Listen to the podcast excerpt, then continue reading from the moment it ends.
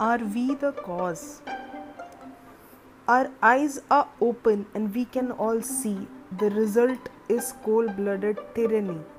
But does this start in just a day, this uncontrolled desire to slay?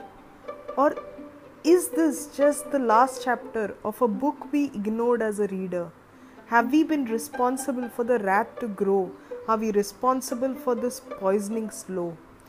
We all are willing to write sorry words, but we never dare to step into the surge of unsteady minds that have lost direction. We never dare to question their conviction. Small follies are ignored very often. We never pay heed till the worst is done. So, why blame those who just vented the rage? For we must correct them page by page. From your child to the misbehaved boy in the neighborhood, woe to teach all near you what is virtuous and good. For a good world is the result of our own perseverance. We need to mold it slowly and with sense.